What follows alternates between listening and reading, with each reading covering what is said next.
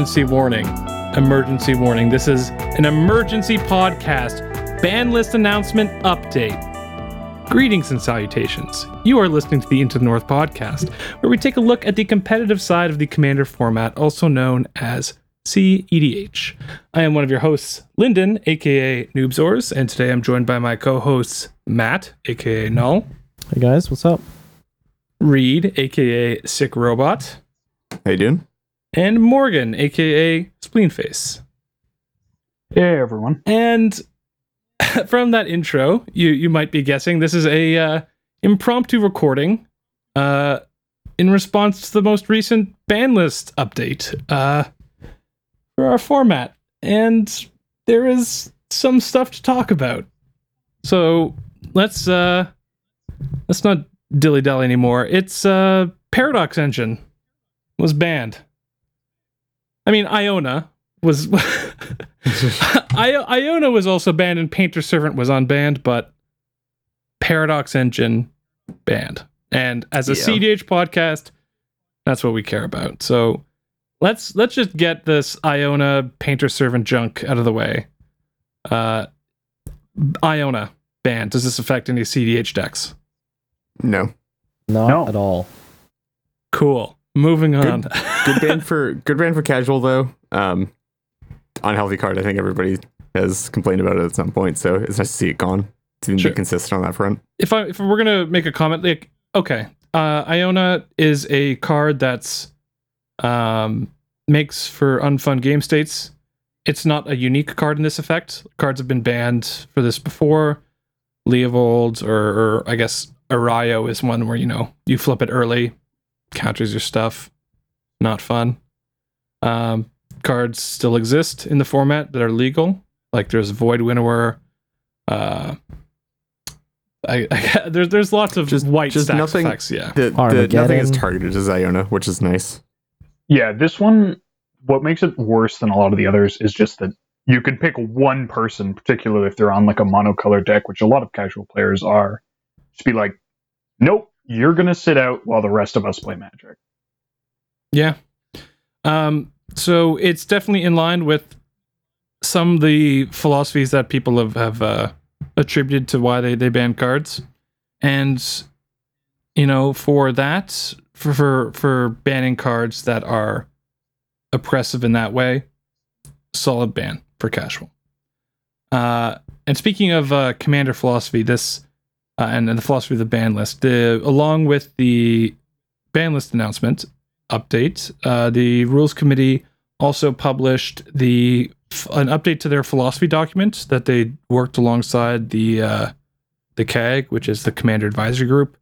So that's the group of uh, all the content creators from the community who they you know handpicked to be their you know council, their hand of the king. Uh, and yeah, they've got an update to that uh, philosophy document. We'll link that in the show notes of this podcast but a brief summary is that they give i think was it seven criteria for why Seven criteria for banning a card. Or sorry, it includes cards which easily or excessively fit one of seven criteria. and uh i guess while we're at let just let's just read out the seven criteria Sure.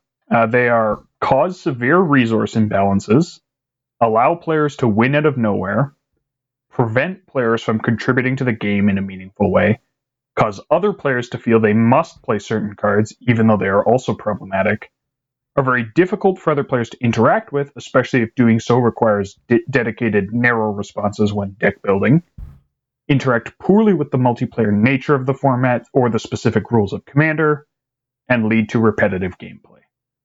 Wait, significant resource imbalances? But yes okay. divination incoming ban um yeah there's and and they, they they they said themselves in their announcement with this philosophy document that not all cards are going to meet these criteria um, that are currently on the ban list, and not all cards that they would consider have to meet all the criteria. Um, So it really kind of makes you wonder what if they're not really going to adhere to the criteria. What are they for? I mean, they all sound like decent rules of thumb in principle, but it's not. It's not something that it's not a set of rules that can be uniformly applied to uh, to figure out what should be banned, or at least that you, you can't use that those set of rules to arrive at the ban list that we have or future bans. Um, but yeah, so I think we're spending uh, a uh, long time on that. yeah let's let's let's move on uh to painter's servant which was unbanned uh that card did that start the how that was added onto the ban list it didn't start on the ban list correct I don't actually think that's right. I think it was originally on the ban list because the way uh, certain rules worked with regards to oh uh, like if color you made identity mana that wasn't your color identity, it like became colorless as it entered your pool, so you could lock people. okay Yeah. Um, and then it's been stuck on the ban list for a while because uh, Sheldon himself has stated in the past that he does not want to allow Painter Servant and Iona to be in the format at the same time because that creates a one sided uh, lock.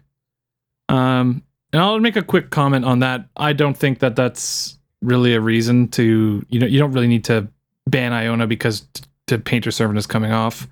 There are much stronger. I don't think that's what they did. no, though. he has stated he has stated pretty definitively in the past though on his Twitter that he would not let these two coincide in the format. So Well, but he also said that the printing of uh, Ugin cemented Painter Servant's place on the ban list. Like he, he has said on Twitter recently that he's shifted on that based on input from particularly members of the CAG. okay, yeah, because I was gonna say this that that kind of one-two combo with Painter Servant and a really expensive CMC wise uh, creature or you know Planeswalker and Ugin is not is not a unique combo. And in fact, there's there's cheaper combos that we'll get into with uh, Painter Servant that do just close out the game or at least one person. That being said, though, They've spec- sorry. specifically been threatening an Iona ban for a while, or like not threatening an Iona ban, but discussing it as a problematic card for a Yeah, that time. that being said, I like even if if we just take the uh like the opinion or the stance at face value of these two cards can't exist in the same format. Um, I, I agree with them banning Iona and taking Painter Servant off because Painter Servant has a lot more opportunity for making like doing cool, Cool things with it and like to- not just being consistently terrible to play with in a casual context. Yeah, fair enough. Uh, so the combo that I was briefly alluding to about uh, more efficient painter servant combo that can remove one player from the game, that would be painter servant plus grindstone. Uh, so grindstone is a one CMC artifact with a three CMC uh, tap ability that mills the top two cards of target player's library, and if they share a color, repeat this effect. Uh, and with Painter's Servant's ability, uh, that is a combo that will mill someone out. Um, not really CEDH viable. No, not really. It's it is I- a I it is a could- colorless combo, right? Like, it certainly has that benefit. Yes.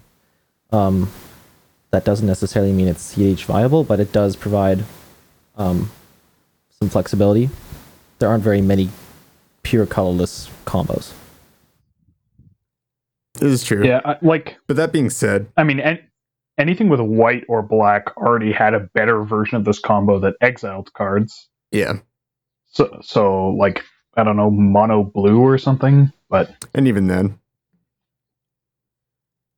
Yeah. So then, if uh, if Painter Servant plus Grindstone is not good enough, is uh, does does Painter Servant affect CDH in, in any way at all? um, I've seen it specifically discussed in two, in two contexts so far. Um, Uh, what are that those? being, uh, so primarily hackball. Um, Okay. it's a hack. Uh, you play it, you name blue, and it makes all of your creatures into all of your green creatures into blue green creatures. So it's a effectively a hack that is tutorable off of Momir, tutorable off of Worldly Tutor and that stuff. Uh, costs one less than Vizier the Menagerie if you pair it with a one mana mana dork to get started, and doesn't lose to Grafdigger's Cage unlike Vizier. So that's pretty nice. Um, I've also seen it in consideration for Animar to give Animar effective protection from all colors. Oh, that's cool. Yeah. Um. So this is this is a two CMC hack in Hackball, right? Like that's tutorable with Momir. Yes. Um, So- and so the, the big ones that were just uh, so it's it's effectively an auto include. We've been looking at Painter Servant for basically since Hackball came together as like if any card got unbanned, we would like this one the most um, versus like any other deck in the format, just because it adds a lot. Um, it means that Neoform turns Dorks into a hack, which is sort of Oh, that's that's big. Yeah. Yeah. Um, it means that you have redundant tutorable hacks um, out of the command zone when needed. And you just, yeah, it, like it's just a really nice addition to the deck. It doesn't solve the base problem of Momir being five mana, but it's nice to have. Um, but yeah, I personally have only seen the real application in those two decks. Well, I mean, at least it's something, right? You know, you're you're not going to see a card like this that that's a really niche effect. Not likely going to see play wide wide play in in CDH unless it's a really efficient combo or just generic generically good. But uh, the fact that it even has a, a place at all, that's worth worth noting. Uh, so Yeah, definitely. But definitely. my hack or but my painter servant reap combo is so good. okay, everyone, get all of your Get meme to Settle painter down, servant folks. okay, let's let's get it out of the way. Okay, painter servant life force control. Huh? Painter Huh? Servant Compost, just get the Gitrog player every single time. No. Don't Wait, you do want more free counter spells? Painter Servant Disrupting Shoal? Oh my god.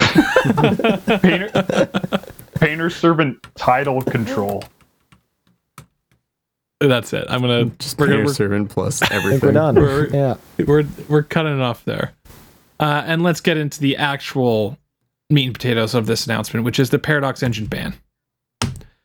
People were not happy about this announcement. Um, Well, some people were happy. I feel like not a lot of us were happy in general. I think very many CDH people. players generally weren't happy. Pretty not Yeah, happy. if I was- I was kind of I was kind fairly, of looking but- around the the Magic TCG and the EDH subreddit, and honestly, I think the- the majority opinion is that Paradox Engine is a fair ban. So I'm talking the non-casual scene as far as I'm concerned. Sorry, Yeah. the casual scene. Oh, yeah. Pardon. Yeah, if you look on the the competitive subreddit, the the competitive EDH subreddit on the ban, ban list announcements, I think there's uh 400 comments on that thread. Something, like that. something crazy. 424. Yeah, We, and, we uh, are effectively all in mourning right now of losing this card. and some people are going through the the different stages of grief, and I know you I did. mostly anger. Oh my god. Most A lot of us got stuck yeah, there. mostly anger. No one's really moving on from that, and uh, a lot of it is is directed right towards the RC in Sheldon. Uh, yeah, so I think people have at least competitive players have reason to be angry about this ban, mainly Yeah. on, on the effect it's going to have on uh, on the meta. We we're losing two decks. And if you guys have listened to our uh, Thrasios Tymna uh, episode, you know those those uh, two commanders are taking over the format in terms of representation. So losing losing any decks at all that are viable is, uh, you know, press press F to pay respects. Don't forget Yeah, our just- Untap and Win podcast too. Oh yeah, Those two. It's really just like we're just we're just like having the diversity chipped away from our format right now, sort of, is what it feels like. At least with this banning. Is like gradually getting anything that's not four or five colors stripped out and being replaced by generic commanders. yeah. Well, and and so Arcum Arcum and Sisay are decks that are just straight up dead from this, or at least like they're Yeah. they're relegated to high power at this Uh, point. yeah, t- with without Paradox Engine and without another printing of something like them, uh, they're effectively not competitive anymore. It's very difficult to actually win the game with either of those commanders now. and these and these are certainly not the only commanders that were affected by this ban. If you look at the deck list database, uh, you see uh, I think someone I saw and someone did a quick analysis of the amount of decks that ran Paradox Engine, and it was something like twenty five percent. Yeah, a lot. A, lo- a lot is getting hit by this. Yeah, But so yeah, specifically, it's- hits it hits the format as a whole, and the decks that aren't running Paradox Engine are basically smiling, thinking to themselves that all my competition just got a little bit worse. yeah, pretty much. It- and like I one of the decks, one one of those decks is Hulk, yeah, which certainly did not need any help. I do just want to say though, like just before we move on from this, it it I'm personally just really sad to see Sisay go. Um, Yeah, just because I know the, a lot of the people that have worked on it, and it's like it's a deck that's had since Paradox Engine got printed, it's had so much love and so much work put into it by so many people. I I even And- had had some contributions to uh, working out of some Sisay lines. I know when. Uh, Yeah, even Linden contributed. I I helped I helped with uh, remove Garrick from their most recent boat arc line by uh, by featuring by you could put Casali underneath the boat, but you know what? None of that matters anymore. Rip, Yeah, rip it's just sort of all down the drain. uh, Um, I, I do think I've been saying this all day today, um, but I think that Sisay will be back with a vengeance if we get access to a Maybe or a Wishboard rather. In oh, with uh, CDH, Karn. just because you can one tutor go get Karn Lattice, which is not as good as Paradox Engine, but is an actual win condition unlike she has now. But Yeah. yeah. In in the meantime, she's just sort of relegated to high power at this point. Okay, so let's let's kind of delve into where this ban came from. From because because the the rules committee does not they, they've stated many times in the past uh, that they're not balancing for competitive. They're not paying attention to competitive EDH players. They're focused solely on the casual side of the format. I think the better way to say it is like kind the, of- the non-competitive because there there certainly is a gap between casual and competitive in my mind. Yeah, and it's quite large. Yeah. There's mid like we talked about mid power, high power. And I think I think Matt's Matt you're you're on the money there. Non-competitive is is their is their focus. And if you if we take a look at this ban uh from the perspective with, with that with that sort of uh idea in our heads of non-competitive focus, it really does make some sense. This has been one of the most called for cards to be banned on uh in in quite some time. Looking on the on Twitter, you follow a lot of the uh, the rules committee personalities or CAG members. Uh, Paradox Engine gets brought up all the time. If you look on the uh, EDH subreddit, brought up all the time. On the Command Zone podcast, uh, they have a expression: "Is Paradox Engine good?" To the method they use to to evaluate cards the is it, answer is is, it yes. better or worse than Paradox Engine? Yeah. Uh, so it's not not coming as that big of a surprise. They've talked about it. They've it's been on their watch list in the past. Yeah, effectively, like since the card got printed, it's I think been a contentious card in the format. So what reasons do they really have for banning Paradox Engine? Well, I think this is one of those cards where the way we see it played in CEDH is actually a lot less painful than the way it's often played in casual. Because typically in CEDH, Paradox Engine is a card that ends the game that turn. But when everyone is typically just casting a couple spells a turn, they don't have all the efficient rocks, they're not running stuff like Top or Thrasios or Paradox Engine is a card that it just means you can take really long turns doing way more stuff than all of your opponents for like three turns or four turns or five turns in a row before the game ends. Like taking up half or more of the game time for, you know, 30 plus minutes until you actually win the game. For those who haven't necessarily just sort of played against a ending it. lot of Paradox Engine, it, the equivalent ban is, in, in the mind of casual, is Prophet of Kruphix, where, Yeah, just as Morgan mentioned, uh, it's not just taking long uh, a long time with your turns; it's taking a long time with other people's turns. Yeah, it Yeah, really just, just- gives you free reign to do whatever you want mana wise. Uh, and if you're if you're building your deck chock full of instants, then it you really do get a, a Prophet of Kruphix like effect. Uh, prophet definitely enabled that a bit easier. Uh, but Paradox Engine does have its own unique set of uh, things that make it worse than than prophet, especially because you know if you're on your turn just chaining cantrips together. Also, uh, specifically the Paradox Engine triggers are the big one, the cast triggers, where um, when when you're not necessarily used to having a Paradox Engine play, or it's not like you know something that you've practiced necessarily, like most people playing it at a less than competitive context will be playing it with. Um, just the the fact that you have to whenever you cast a spell go oh right i also have this thing on trigger that makes me have to okay i have to go through and count all my mana and float a bunch of it. And then oh wait okay sorry i I have to go and untap all my stuff now and then resolve the card? Okay. And then you repeat that like five to six times every turn Yeah, and one of the things that uh, that got prophet, and- one of the one of the, th- the criteria they used is just its its ubiquitousness.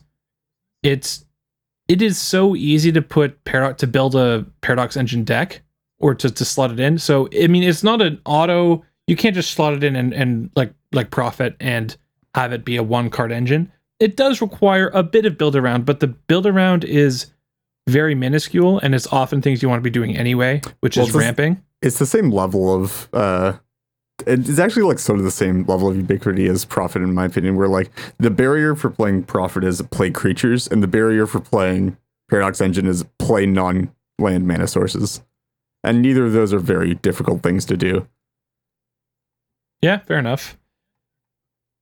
So it's not it it's not really shocking uh, from a casual perspective. Um, but let's let's really sort of delve a bit deeper into uh, the effects it's going to have on the overall CDH meta. So the the deck with the namesake, you know, PST Paradox Scepter Thrasios.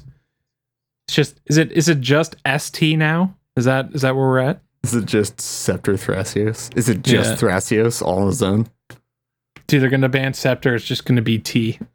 Just And- But no, it's gonna be it's gonna be Painter's Servant Thrasios. Come on. Wait, isn't that what it stands for? yeah. Uh, so where Um, does where does PST go from here?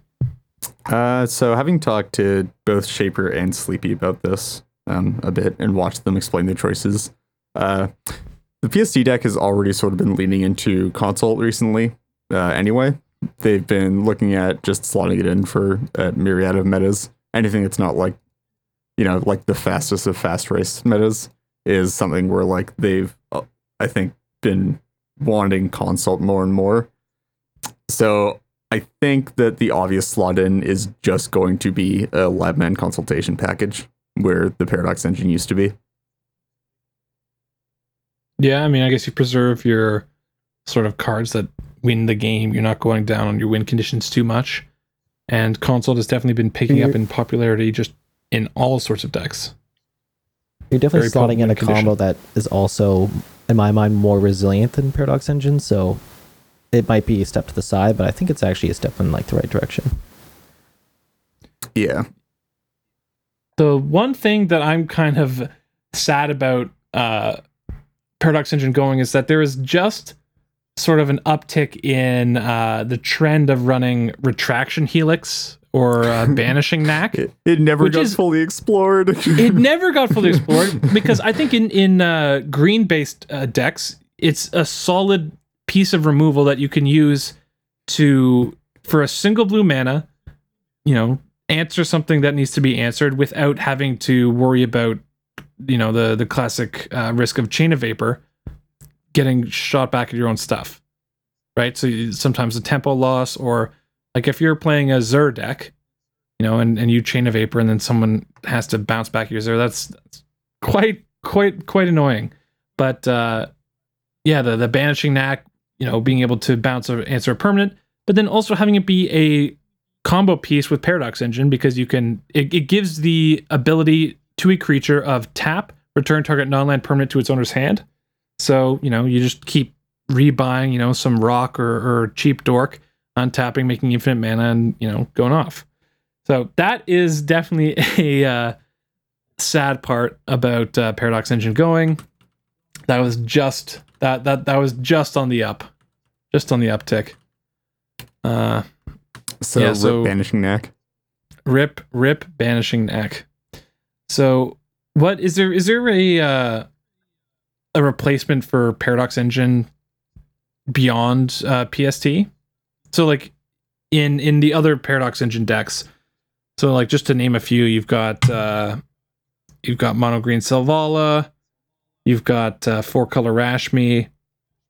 You know what what are what are these kinds of decks Uh, looking to think- do instead of Paradox Engine? things like Paradox Engine, like Adnaz, Storm decks, stuff like that. Um, well, I know for one, um, it's a pretty large loss for four color Rashmi. Um, we it mm, we just have like a very small set of win cons, and we really don't want to go anywhere else with them right now. We were pretty happy with having Paradox Engine plus top plus Thrasios and then like Scepter and that kind of stuff. Um, so we're still having to, we're still going to go back and figure out what to actually slot in because it's not immediately apparent right now. It may end up having to be something like Lab Maniac and Consult, um, but it, it's still going to have to be worked out over time and discussed. with, with a lot of decks moving towards you know maybe considering console packages tainted pact is this is this going to be like a mini renaissance for blood moon decks as even more decks move towards well first of all we're losing uh you lose arcum you lose sisay i know they're not a massive meta share but uh, that's a mono blue deck so not a deck that's going to be hated on by blood moon or back to basics so much sisay two color you know not a super greedy mana base so not going to be feeling that as bad either. Is are are we going to see uh, Blood Moon back to basics have a nice nice sort of comeback? I'm like I The don't problem, I think, that- necessarily agree with that. I think um, we're not gonna see we're gonna see a fewer strict artifact based combo decks, but we're not gonna see less artifact based mana.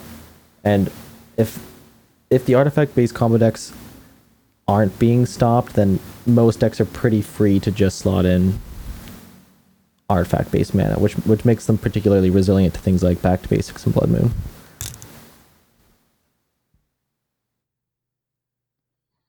I don't know. Well, I did you feel have something like to say.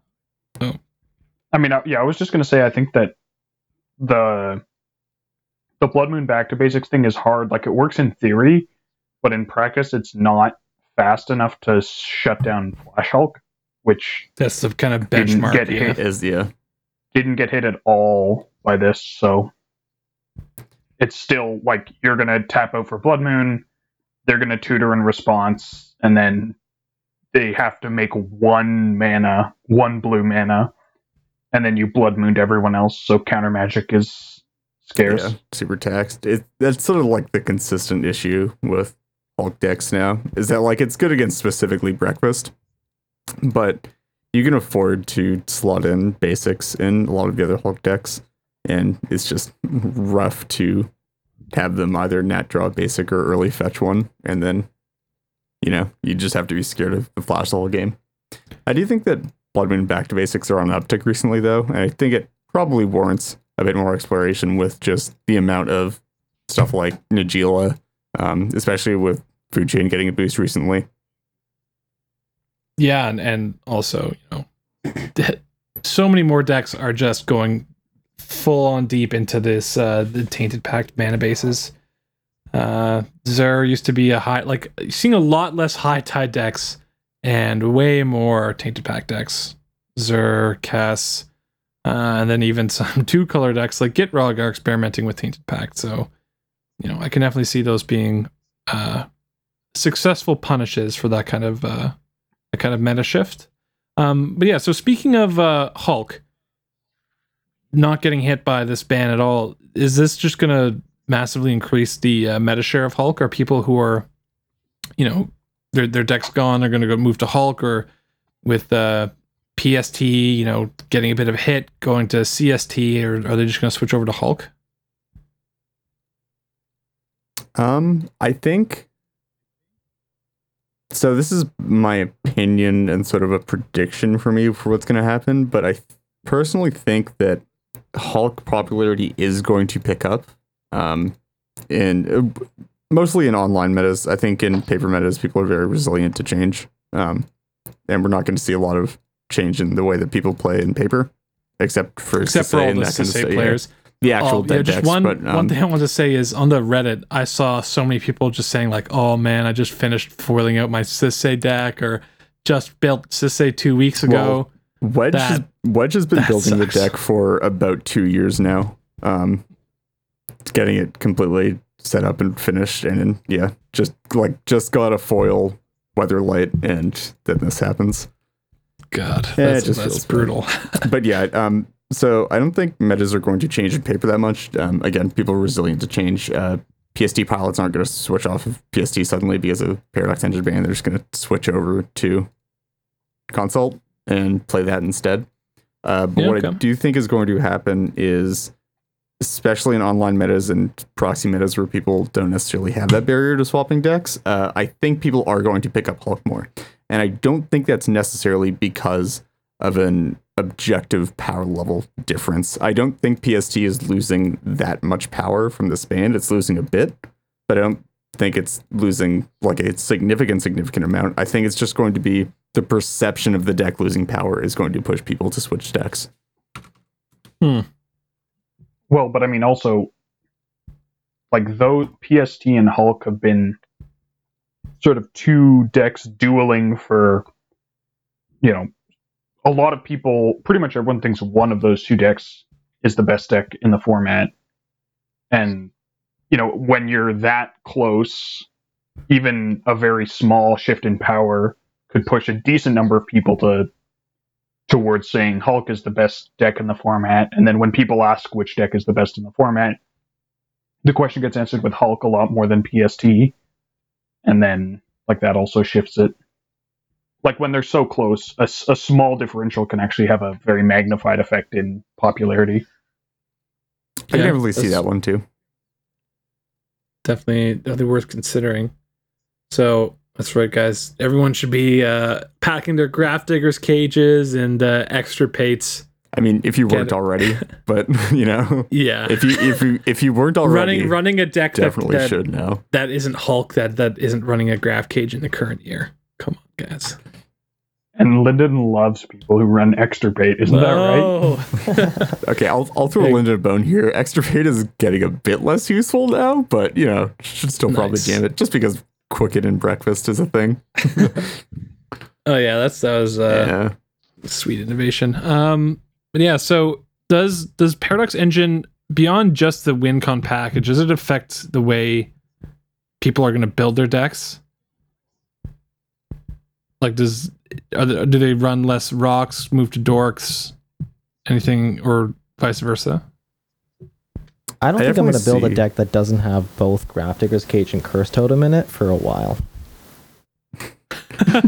So I definitely think option. that on the meta side of deck building, as in building into the meta and not building to counter the meta, um, I think people are definitely going to be switching more toward dorks. Uh, there's not a lot of reason to play a not dork deck now as like your default deck choice if you have the option. If you're in green and in multiple colors, you should probably be on dorks just because, you know, like the the main reasons you'd be on rocks is for paradox engine shenanigans and adnos shenanigans, and half of that just went away. So I think people probably are going to be leaning into dorks more. Um, but that being said, rock decks still great for countering dork decks. Clasms are still pretty great. Yeah, and then the whole dork decks running null rod, stonies, or Collector Ouphes. It's a never-ending cycle, man. Yeah.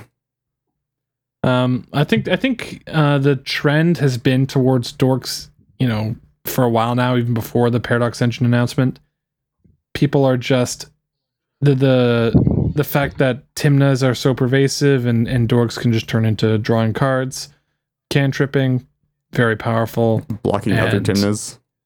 Dorks are just consistently faster than rocks, right? When your rocks are your signets and and uh, and talismans, right? Yeah. Where your as your dorks are coming down on turn one and setting you up for three mana turn two, you know, versus you're tapping out on turn two for four mana on turn three. Big difference.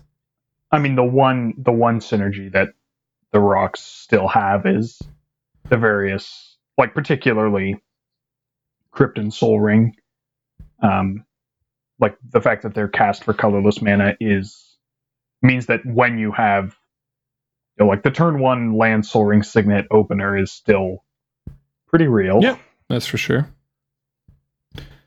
Um yeah, so one one thing that we want to talk about before we we sort of close out this, the topic on Paradox Engine and this announcement is what could have they done to maybe help this go over a little bit smoother?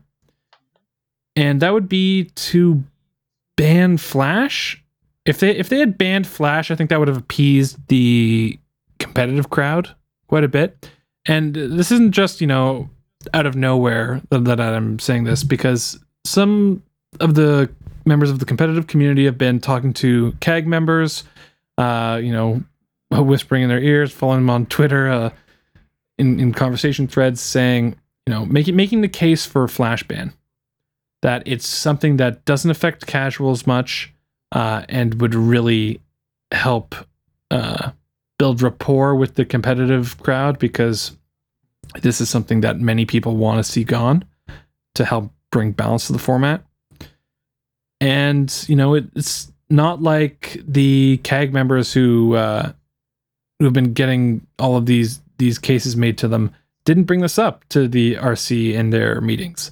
Uh, in fact, I think it was Shivam and uh, Rachel uh, who brought it up, or, or they they said they brought it up to uh, in their meeting. They brought up the fact that the CDH crowd was really, you know, angling for a flash ban, and gave a, a pretty solid reasoning, which is, you know, that's that's awesome, awesome that that the competitive community is getting a voice uh, through the CAG members, but unfortunately, I guess it just wasn't enough.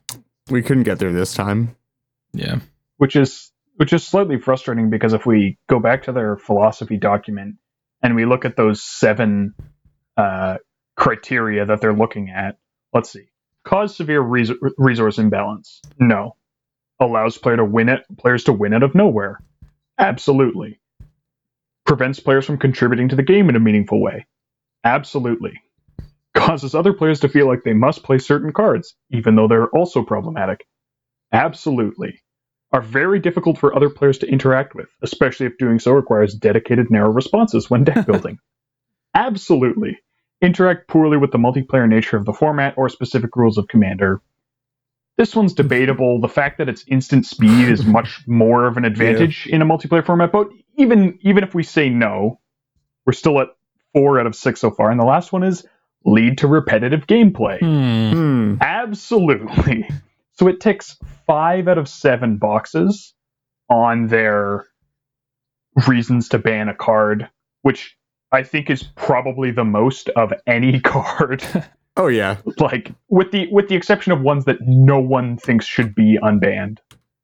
Like I don't know, Caracas Balance. or like Yeah, fast Ballinger. But like, like, it's just like I don't, like it, and it's not just that it meets those criteria. It's like some of those criteria it meets the most out of any other card in the format. I.e., allow win- players to win out of nowhere. It definitely fits that criteria more than any card that is currently legal in the format. Yeah, people talked about Paradox Engine letting players win out of nowhere. Try two mana and instant speed with no board presence. Yeah, it's just there's nothing like it. And no, I'm I'm kind of holding out hope that um the RC hasn't, you know, said the the final word, given the, the final word on this issue, that they're still kind of hearing arguments and stewing over it a bit. So maybe we'll hear more from that um on on that front in the future. And I certainly hope we do. I would love to see a flash ban. And I think it would be a great uh, move to uh, help mend the wounds that have uh, sort of been inflicted on the competitive community, or at least they, they feel were inflicted on them. Yeah, honestly, um, like, I'm I'm not gonna like try to speak for the whole format here or the entire community, but I personally am not as mad about like purely the Paradox Engine ban as I am about the fact that they banned Paradox Engine and did not also ban Flash. I would It like seems I would like a be clear oversight. Like, It's- I, I, I, okay, I want to read out Shivam's tweet because it's particularly compelling to me. Um, CDH friends, I tried really hard to convince the powers to ban Flash, but it wasn't to be. I'm sorry. It just seems like. It just seems like so much effort was put in to banning Flash, and then Paradox Engine was banned. Yeah, I know. I was, uh, you know, saying how awesome was uh, for Shivam and uh, Rachel that they're listening to the community. But I just want to give an extra special thanks to to Shivam because he is not a competitive player, and from what I gather from his Twitter, he is he does not enjoy that side of the format at all. But he is willing to listen, take what the competitive players are saying, and and give us a voice and uh, speak for us in front of the RCC. So, uh, you know, thanks a lot. Uh, and yeah. obviously, I mean, Rachel, thanks a lot too. But I mean, she is already uh, competitively inclined, so yeah, maybe not so much. standing up for people that you don't necessarily agree with how they play the game or you don't necessarily enjoy playing how they play the game but still making the effort to try to understand their concerns and try to stand up for what you think is correct uh i mean big hand to Shivam for that really Yeah. So even Um, even I if it didn't also- work out in the end, uh, or at least for this for this uh, balance announcement, thanks for trying anyway. You know. Also, I I will say I don't know if uh, if Josh Lee Kwai, like if he advocated for it at the the meeting. It sounded like he was just kind of against bans in general. Um, but he did say on one of his recent episodes that in his listening to competitive players, he's come to understand that like Flash is like he said like that's the card he's most heard competitive players say they want banned. You know, uh, they were talking about what's the best deck, so he said maybe it's some Flash Hulk deck. So, you know, at least he's certainly listening, even if, you know, he felt that he didn't need to advocate for bans at this time. You know, just listening and actually performing some level of analysis and understanding, you know, why it is that Flash is actually quite a healthy ban because it doesn't do fair things. And I think anyone looking at it honestly will admit that. Um, so, you know, anyone who even if they don't particularly have much skin in the game, is willing to look at it, analyze it, and understand, gets points in my book. Absolutely. Um, yeah. So branching off this, the the flash ban, I I, did see that get mentioned a lot. That my God, you know, Paradox Engine was banned, but Flash is still existing. now come on, we should we should uh, have a separate ban list at this point for CDH, and that was a common sentiment on Reddit uh, or the, the CDH subreddit, even on the r slash EDH subreddit. I was saying people. I was seeing Discord, people. Yeah, there are a lot of people And on Facebook, all over the place. all over When I was walking on the street and I heard a guy yell at it, it was so weird. um. So, splitting the format. This isn't the first time this has been brought up. it's also will not be the last It will not be the last, but this has been the loudest I've heard this. Um, this sentiment yeah yeah, in in a long time. So I think I think that the people expressing this sentiment are they're conflating two different things. Um, I saw a lot of comments sort of along the line of basically, oh, the rules committee's you know just going crazy. These bans are out of left field. Oh, they're not. You know, they're totally out of touch. And I don't really think that that's true. They've been talking about Paradox Engine for like two years, and there are a, a huge number of people who want that card banned. In fact, uh, the professor from Tolarian Community College put out a poll asking people if they agreed with the bans.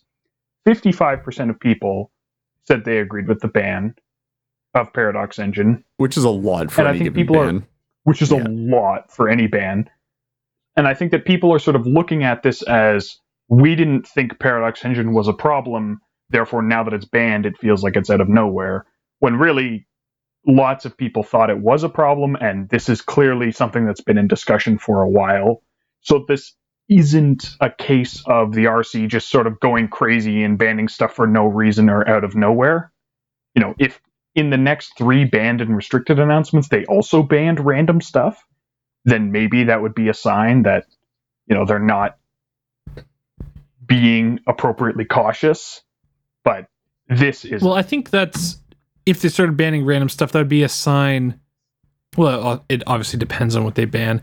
They Paradox Engine they've they've stated that par- that they're focusing on the casual side. So when competitive players say, you know, oh, why are you banning Paradox Engine? You know, it's not that bad.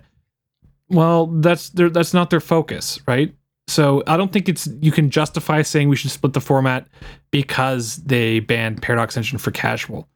I think what is worth considering if you're if you're trying to to make that case is that they are not listening to competitive players and and something that would be such a slam dunk of a ban uh, as Flash, which doesn't affect or which would barely affect casual play, but would really help uh, competitive play. So if if they just decide to completely ignore all of the these outcry for Flash ban for, for the ban of Flash, but they're listening to the Paradox Engine ban, maybe you're starting to get into a bit more uh, acceptable territory where where splitting the format doesn't seem as crazy. but really even then um people always like when they get riled up about this and they start firing up reddit posts and start firing up their typing fingers on discord i think a lot of people still don't necessarily consider all of the downsides that come with splitting a format and all the problems and issues that come with that um Yeah, I mean, also this this ban list announcement was today. literally today we are recording this The the people day have not of the had time list. to to cool off yet, right? To, Yeah. to think about it. Wait, are you suggesting that Reddit and Twitter, in the immediate aftermath of are not a controversial entirely decision? accurate. Absolutely not. There's no way. I always follow the general sentiment on Reddit and Twitter for all of my opinions. Is that not the most accurate way? Reddit is how I make up my mind. I just straw poll people in the Discord every day. Guys, what should I eat for breakfast? Here, straw poll. Yeah. Um. So Reed, you were you were saying something about uh, there's so there's just there's so many downside, and we've seen format splits happen a lot, and we've seen it fail so much. People, I think people really just have to remember like what happens when you split a format, and you really have to weigh the benefits, right? Um, things like so the big the big big examples of what happens when you split a format and the closest that we get to actual EDH are the 1v1 EDH formats. Um just huge huge backfires, right?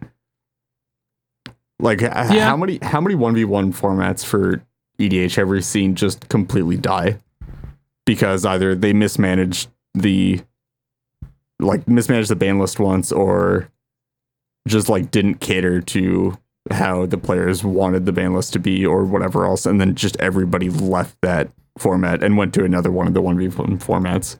Or they all Well, split it so- way too much. So Leviathan and the MTGO 1v1 formats are both pretty much dead.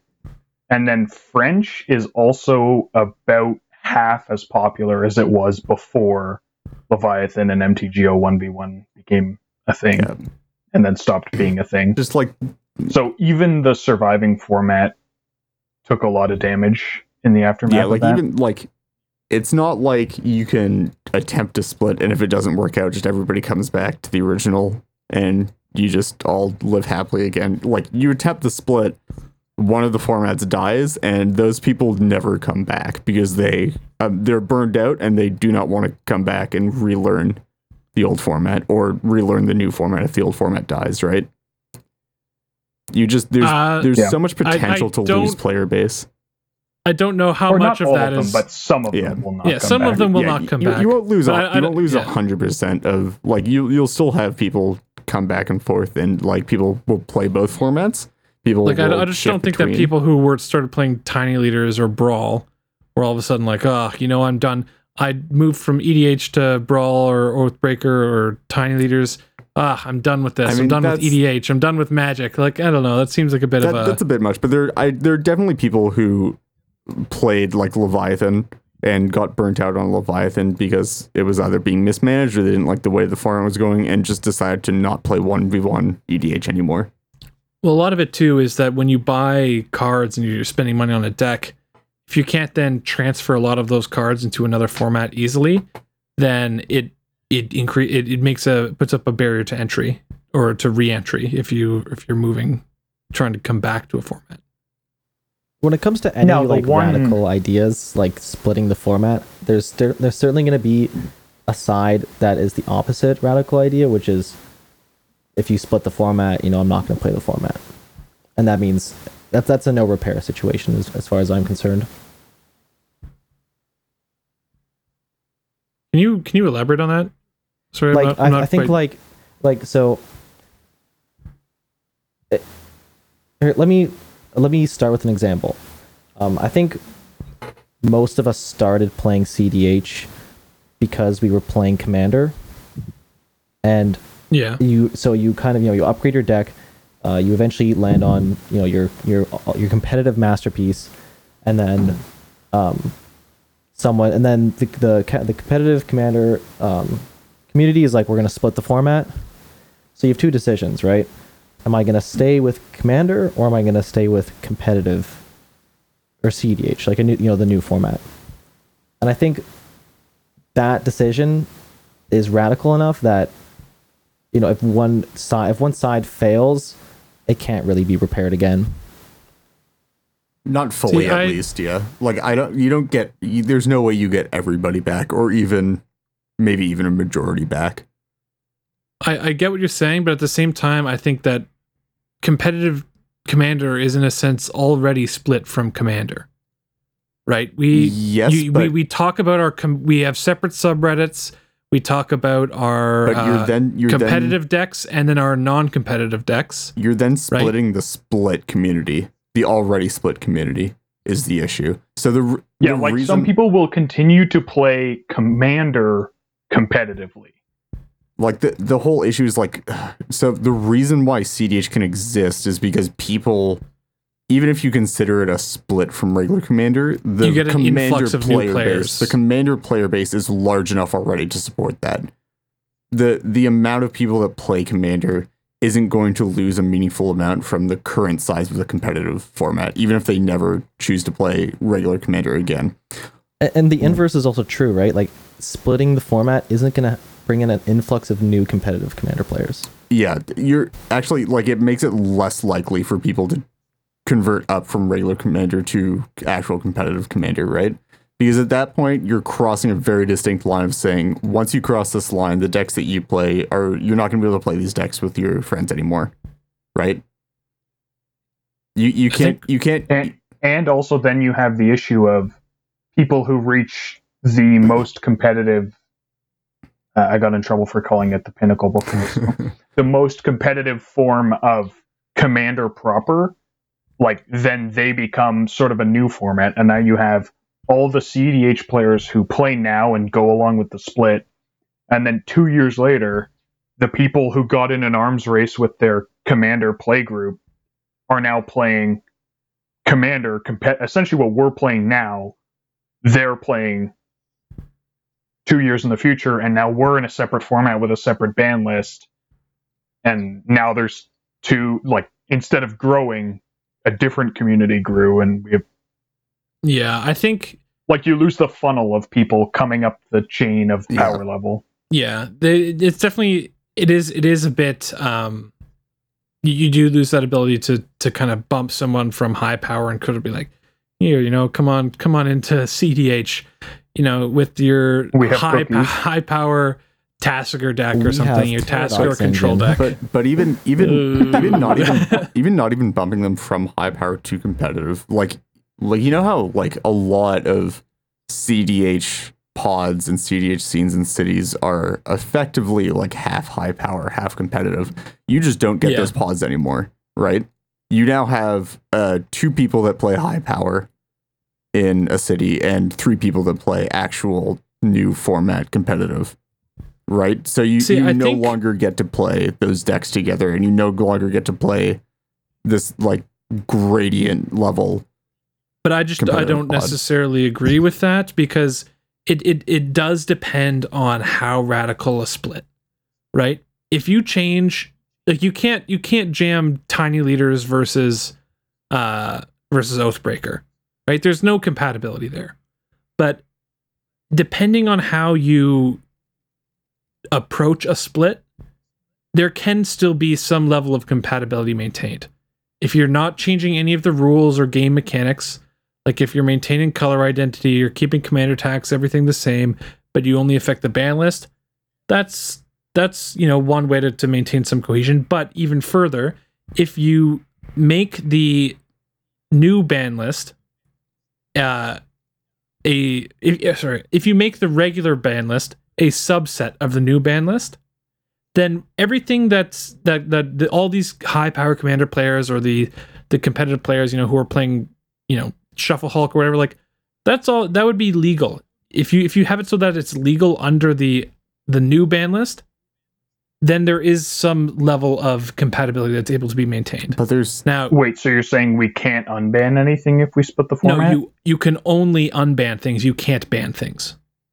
But then you so then you don't have a Oh. full split at that point. It And is not a full it's very, split, and you're but that's- still that's you're a half still, measure. You're still relying on the RC to ban problematic cards. So then the one, So- yeah, the card that people most want banned, Flash, So so stay what would so what would the point of that split be, right? Because then you can't deal with the partners issue, and you're not dealing with the flash issue by splitting the format. So why are you splitting the format? Well, there's plenty of people who complain about the cards that are needlessly on the ban list. Sure, but that's Right. those don't have the impact that current cards that are legal in the format do. And have and unbanning cards, the desire to unban cards is not the driving force behind the people who want to split the format. No, but it's certainly a way to bridge the gap, right? Like as you, if you if you'd want to sort of ease into a split, that's probably the way to go, right? You you sort of introduce But even A- even easing into it, it doesn't matter how hard, how long you take to ease in, and how slowly you ease into it. You still end up with the fundamental issue of you have two separate formats and they are incompatible. So you cannot split those. Like you're splitting those small play groups in cities that can barely make pods as is, and at some point you no longer have full pods for people to play in. Well, Across the another thing about about Or the, the other small thing that pods happens- is that you're in, in in competitive the the way because because it's not you're not taking your commander deck to an LGS and playing against a bunch of random people, right? Because that's that's the whole point of uh of the RC's mission with a ban list, right? I think they've stated that they would they would not have a ban list if not for this this problem. They would rather have everything solved like kitchen table wise. But in order to facilitate this kind of you know going to GPs, going to um, going to your LGS, you need some kind of ban list so that everyone has a a base level sorry base level understanding. But the way That's- competitive is is because uh, competitive players are so spread out. You're basically you know everyone in your play group, right? Like so you can you could really kind of implement this on a kitchen table ki- kitchen table sort of scale. Right? Like it's you- you don't need sort of a full-blown RC to emerge for competitive to be like, oh, you know, from the top down, this is this is the ban list, this is how uh everything should be run. You know, you follow these because you're not going to go to an LGS and there's not going to be an official CDH tournament. So how would that how would that quote unquote format split be different than just home ruling cards?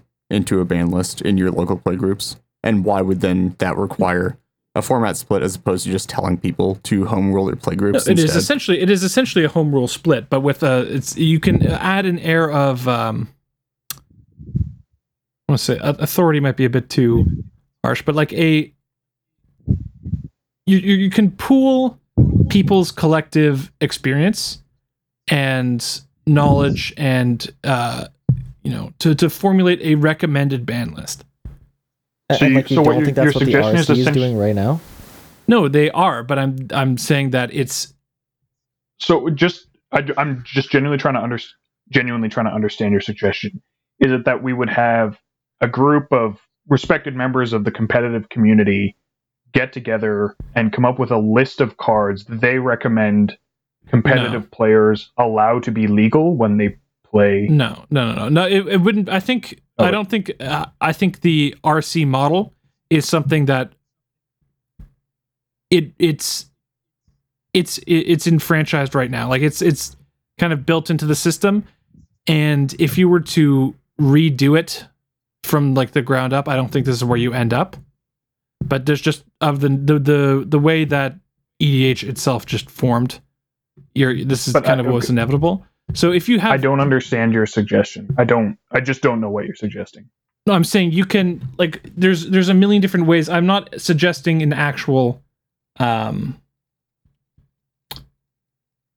Sorry, not. I don't mean advocating. I just mean like you seem to have a set of ideas of something that could be done, and I don't quite understand what those ideas would entail. okay. So if you have like it's like I'm not sitting here with like a plan of how how things should be. This is all just like mostly off the top of my head. So like if what what if you had a so so competitive EDH is mostly organized through the subreddits, Discord groups, um online for the most part and then local local play groups.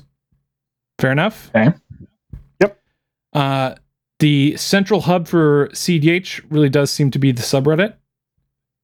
So if people had let's say a poll, if there was a you know maybe a straw poll isn't the optimal way to do it maybe you can do some other form of poll or some other form of way to implement like a democratic solution on on what people want from the ban list. But people do seem to have a somewhat unified opinion on regarding certain things that should or shouldn't be banned. So you know these group of like-minded players create a uh, or submit votes the votes get you know tallied up. Okay so this is the recommended or this is the i don't even want to say recommended because that, that implies some sort of like you know rules committee type type uh structure. But this is this is a ban list that you know the majority of people based off voting would uh arrive at so like if you want to adopt that as a suggestion for your play group go for it or i mean you can also just adhere to the standard yeah RC ban list as well. I mean, this this seems unlikely to yield anything. Like just the tyranny of the status quo. There are large, dedicated communities of people who will fight any unbanning, and not the same. Like I would like to see Flash banned, but I would like to see it banned a lot less than certain people who play Flash Hulk would like to not see it banned. Like I mean, perhaps like I that's think it how would things improve how balance and diversity, and all the Flash Hulk or many of the Flash Hulk players think it will just kill their deck and they'll fight it at every turn. They've invested money, they've invested time. So, I mean, it could turn out that that's it, it could be that that's how things turn out, but also it could be that could just not be the case, right? Like there there would have to be a large contingent of Flash Hulk players who are you know vehemently opposed to this to to win on a, a majority vote. I think it's um, it, rather than propose a, a split the format, which is really not a proposal, right? Like it's kind of like it's like it's like here's an idea. Someone else, you know, handle this idea. I'm not particularly fond of that type of approach. I I think what Lyndon's suggesting is actually propose a ban list or propose a system for creating a new ban list, uh, and just get enough people to try it. Right? You don't have to call it commander. You don't have to not call it commander either. Right? It's just why don't we just try out this this one idea? And there certainly are enough people who are willing to do that, right? Like I think that's the same reason why we have the CEDH community in the first place is because there were enough people who just were cool to try a new idea. Yeah, you I- you some I think it's a lot less- you phrased that quite well. I think it's a lot that's I, I less largely agree to that. yeah. natural than the progression towards CDH though and why CDH exists. I think I think that that's probably the better way to do it if you are going to split the format is to not do a hard split immediately and definitely test things out first, but I don't think that splitting the format as a whole is a great idea in general currently. That being said, it may or may not be. I'm, I'm sure many people have many opinions, and we can probably put a poll up on this on the Discord. See what you think. in Yeah, the instead of in, in in lieu of a gut check, uh, yeah, we'll, we'll we'll put a little we'll put a little poll. we'll poll you guys. for should the format be split. yeah, Um, and I guess we'll do with the with Survey Monkey. You guys can fill in all the details you want on on how, on how you would you personally would split the format facilitate the split. Yeah, and destroy the community. but um, yeah, no, really, uh, I think it's a bit too early after this specific ban announcement to freak out and say we should immediately split the format and get started on that and get the ball rolling. Uh, definitely, I I personally think we should let the dust settle a bit first. Um, see how see how receptive the RC is to embracing the CDH community. I mean, really, it's only been a fairly short amount of time that there's been any real push to get the RC to acknowledge the CDH community in general. Um, it, it Yeah, I wholeheartedly agree because you know, like they the CAG is was only recently just formed, and uh, I, I can only imagine Shivam and, and Rachel have only recently started pushing for the the flash ban because the the uproar, not uproar, the the sentiment in the community has only started to become more and more uh, uniform on that front. So you know they were they took this long to ban Paradox Engine. You know, hopefully it doesn't take them that long to uh, arrive on a decision with Flash, but we do need to give it time. But is it Flash good? Okay, That's all uh. Does anyone does anyone else uh, does anyone have anything they want to say before we close out? Uh, please, please don't ban Hulk. Oh my god, that's that's the one nightmare scenario for me. That's all I ask. Yeah, Ban anything you want, Competitive, just don't ban competitive Hulk. commander is not dead. Everyone, there is there is a light at the end of this tunnel. We're still alive. Okay. We're still kicking. okay. It's only a leg. Emphasis on the kicking. we'll all think Well, about uh, this and laugh. Tis but a scratch. It's only a flesh That- wound. Well, that about wraps it up for this episode. If you guys would like to reach out to us with any questions, comments, or concerns, you can contact us on Twitter at Into the North Pod, via our email, into the North Podcast at gmail.com, or on our Discord server, the invite link for which can be found in the description for this episode. An extra special thanks to all of our patrons who help cover the expenses for our show and allow us to work towards improving the quality of the podcast. If you too would like to become a Patreon, we are at patreon.com slash into the North Podcast. Thank you as always to the band Vox Cadre for our lovely podcast music, to Nate Slover for our equally lovely podcast logo, and to our podcast editor, Roadkill. The next episode will be out in two weeks. Until then, see ya. Bye.